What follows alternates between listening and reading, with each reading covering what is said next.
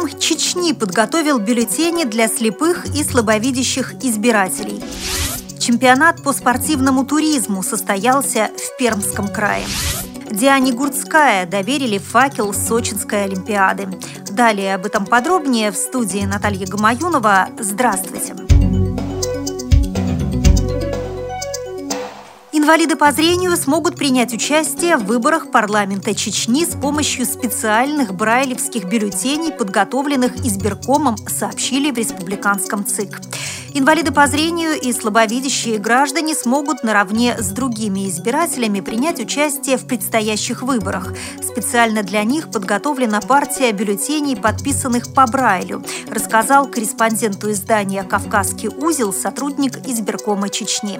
По данным регионального отделения Всероссийского общества слепых, на учете в Чечне состоит 2536 инвалидов по зрению в возрасте от 18 лет. При этом полторы тысячи из них тотально слепые.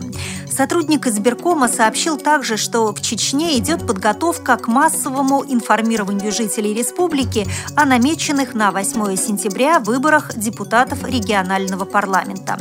Каждому избирателю за три дня до дня выборов будет передано приглашение принять участие в выборах. Кроме того, в городах и населенных пунктах будут развешаны баннеры с названиями улиц, где располагаются избирательные участки, сказал сотрудник ЦИК. Чемпионат по спортивному туризму состоялся в Пермском крае. На старт вышли 9 команд. Спортсмены из Лысьвы, Нытвы, Верещагина, Кунгура, Соликамска, Березняков, Перми и победители прошлого года – команда Добрянской местной организации ВОЗ. В торжественном открытии чемпионата принял участие представитель администрации Верещагинского района Виталий Мальцев. Программа первенства содержала как спортивные состязания, групповые соревнования на туристической полосе, футбольные матчи, так и творческие конкурсы, песни под гитару, умение готовить на костре и так далее. Заключительным аккордом соревнований стали гонки на катамаранах – в общекомандном зачете по туристическим дисциплинам первое место заняла команда «Одуванчик» Нытвинской местной организации ВОЗ. Второе – команда «Рваный кет» Пермской местной организации ВОЗ. И третьими стали лысвинцы из команды «Прометей». Все победители творческих конкурсов, личных соревнований, а также общекомандного зачета были награждены дипломами, медалями, кубками, денежными премиями и памятными подарками.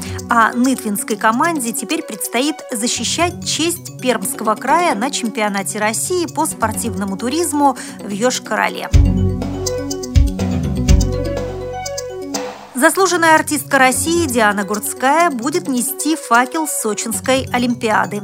Более двух десятков общественных организаций России предложили ее кандидатуру на конкурс факелоносцев, объявленный несколько месяцев назад Оргкомитетом Олимпиады.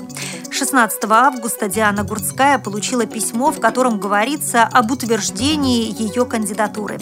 Известная певица и посол Олимпиады утверждает, что нести олимпийский огонь для нее не только большая честь, но и большая ответственность. Ведь Диана Гурцкая – член Общественной палаты Российской Федерации, в которой она возглавляет рабочую группу по доступной среде и равным возможностям. В интервью НСН певица заявила, 7 октября, в день старта эстафеты Олимпийского огня, мы проводим четвертый международный фестиваль «Белая трость», цель которого – представить достижения незрячих и слабовидящих детей. Наше мероприятие начинает серию акций солидарности с людьми, имеющими физические ограничения здоровья. Оно завершится грандиозным мероприятием – гала-концертом 11-х Паралимпийских игр в Сочи, в котором примут участие мои коллеги по эстраде и зарубежные звезды, а также юные артисты с инвалидностью. При подготовке выпуска использованы материалы информационных агентств и интернет-сайтов. Мы будем рады рассказать о новостях жизни незрячих и слабовидящих людей в вашем регионе. Пишите нам по адресу новости собака ру. Всего доброго и до встречи!